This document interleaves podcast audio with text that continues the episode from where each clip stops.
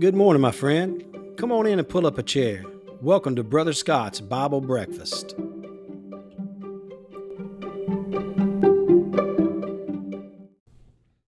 Someone asked Mark Twain, one of the greatest storytellers of all time, who do you think is the greatest storyteller ever?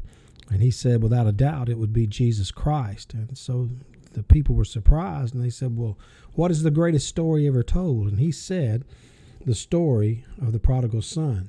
This week we're back in Luke chapter 15, beginning verse 11 again. Jesus said, A man had two sons. The younger of them said to his father, Father, give me the share of the estate that falls to me. So he divided his wealth between them. And not many days later, the young son gathered everything together and went on a journey into a distant country, and there he squandered his estate with loose living.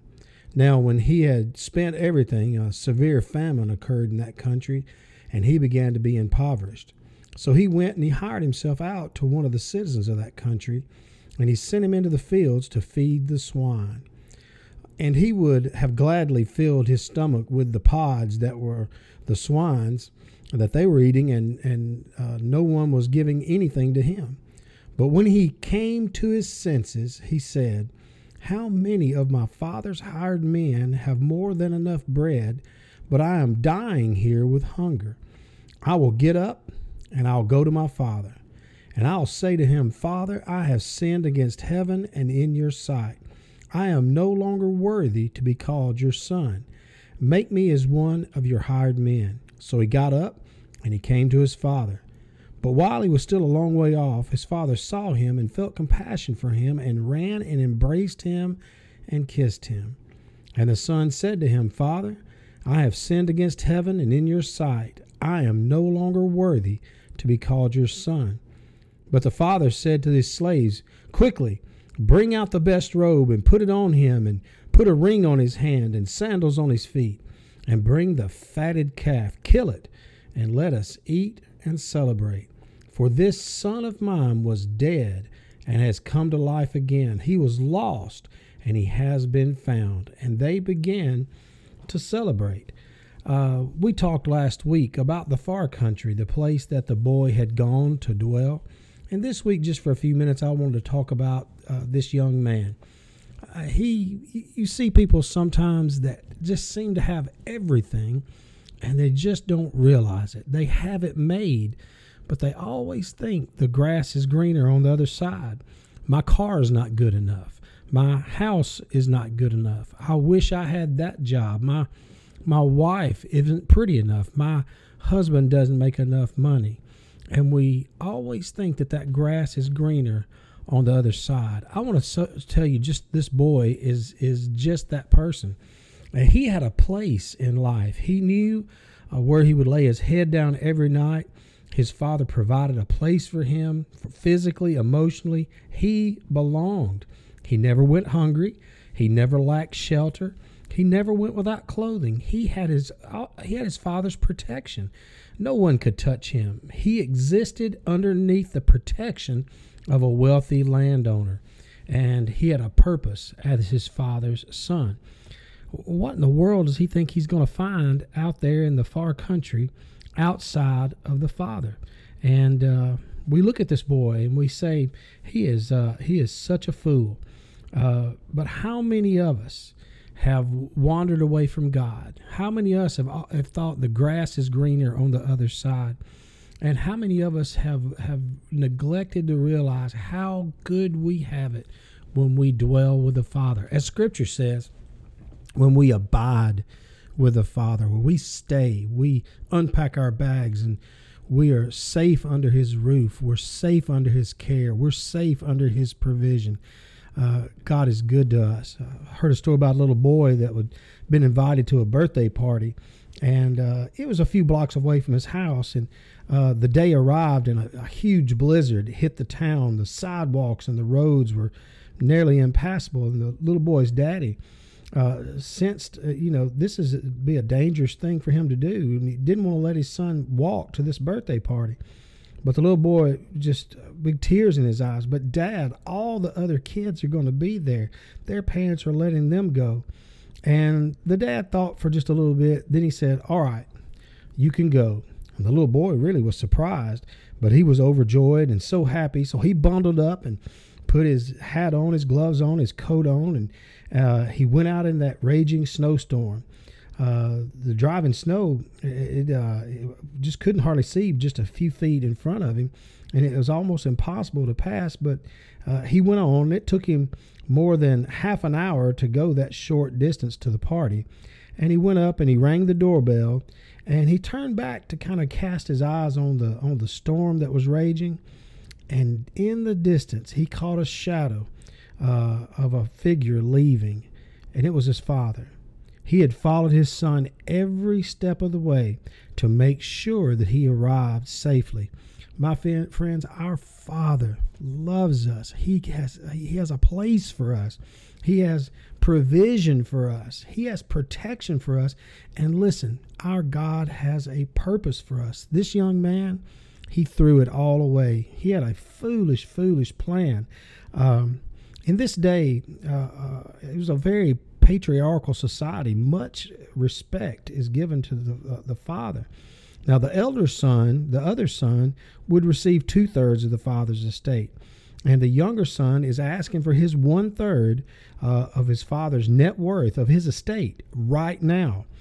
It's as if he's saying, uh, Listen, I wish you were dead so I could have what's coming to me. But since you won't hurry up and die, give me what's coming to me and I'm out of here. You see, uh, he wants the father's things, he just doesn't want the Father. Oh my, how many of us want God's blessing, but we don't want God? We want a cosmic Santa Claus that'll that'll line our pockets and, and grant our every wish like a genie. But we don't want God. We don't want to we don't want his word. We don't want to serve. We don't want to be faithful. We don't want a, a quiet time. We don't want a prayer time. Um, this young man is uh, is tired of this relationship and he wants out. Uh, this, this sounds a lot like today's pseudo Christian that we want all the trappings, we want all the benefits, we want all of the uh, uh privileges, but we don't want any of the uh, responsibilities. Uh, and it's a sad day. Uh, this is bold uh, by our standards, but in that day, what this young man is doing is, is absolutely unthinkable. In most instances, this young man would have been beaten and, and, expelled from the father's home, but the dad, the dad let him go, and um, he, I'm sure his heart was broken. This young man was pursuing his own goals. he he didn't think about custom. He didn't think about convention. He didn't think about tradition. And he certainly didn't think about his father's authority. Um, people who think like this, and maybe you and I sometimes go out to the far country and and we don't want to be told what to do anymore. We say that I, I, am the only one, I'm the master of my destiny, and I will determine what is right and what is wrong for me. And my friends, when we get in that place, and the devil has a way of drawing us there, we're in a dangerous, dangerous place. Uh, that was this younger son's philosophy. Uh, uh, the philosophy many have today. Uh, who who are we to judge? Who are you to judge? Uh, we are our we are our own judge. We're the captain of our own ship. So here's this boy's plan. It was going to leave uh, leave home a wealthy man uh, uh, I'm going to leave this man. I'm going to leave his rules, my father's rules, far behind. I'm going to be rich and I'm going to be free. I can do what I want, when I want, for as long as I want, with who I want. And I will live happily ever after. Uh, who is my father to tell me what is right and what is wrong? It is uh, it's a sad state.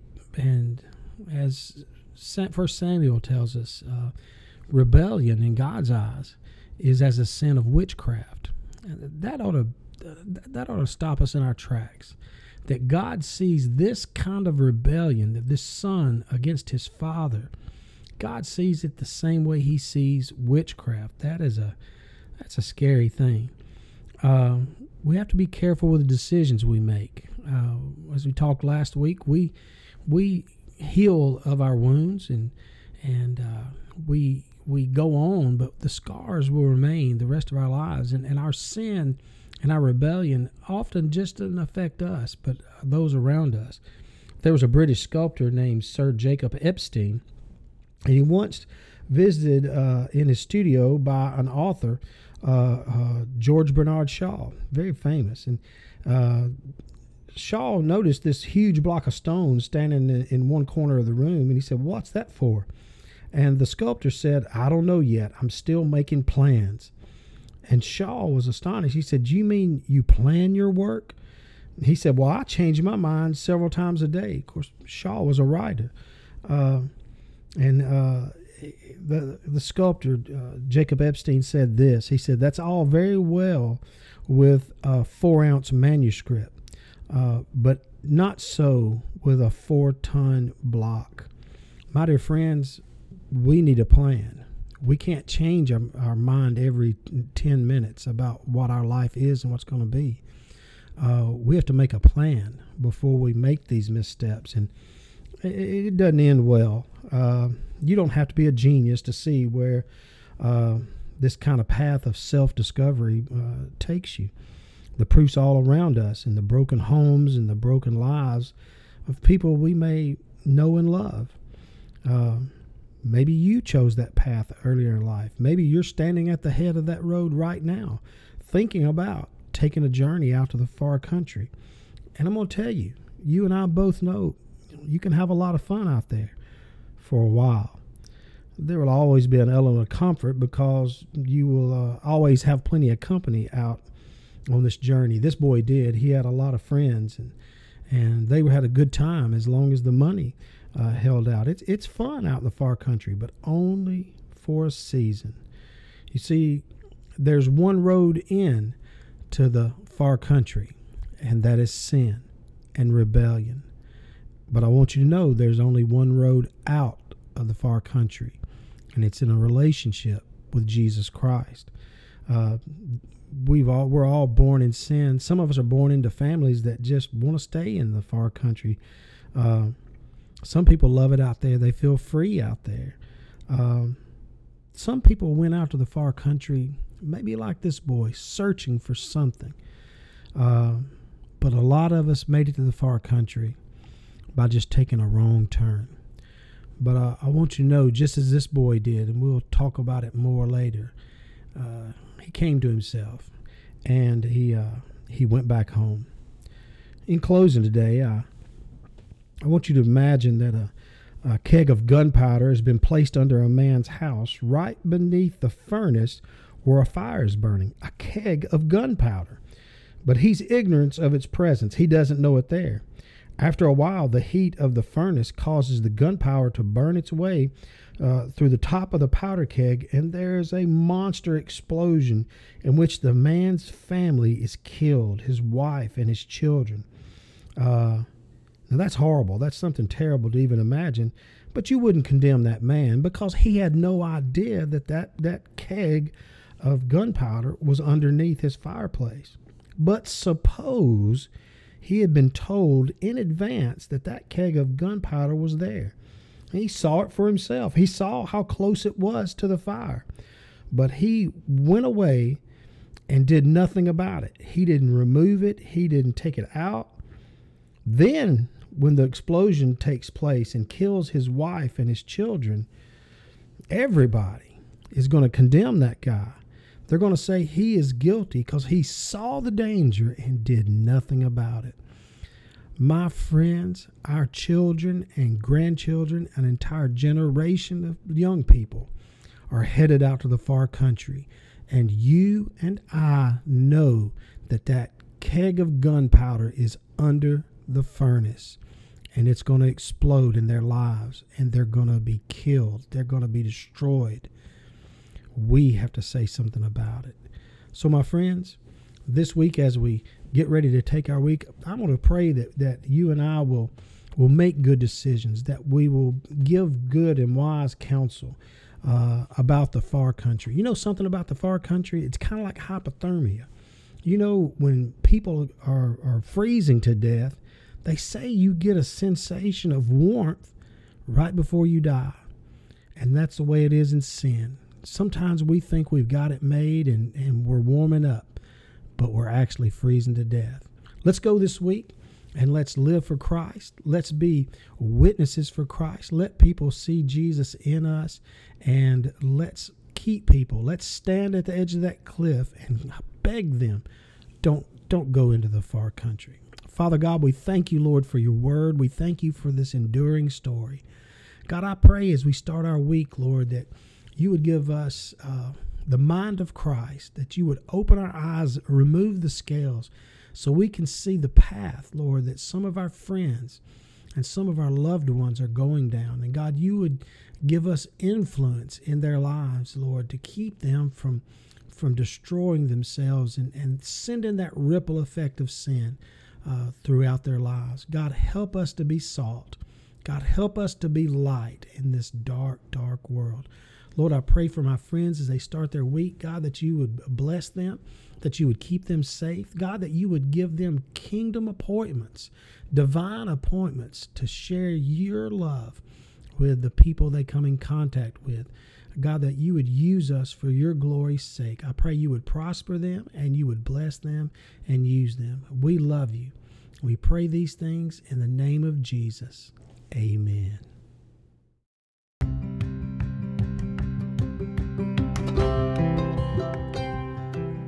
Thanks for stopping by and visiting with me. I'll meet you back here next Monday. God bless you and have a great week.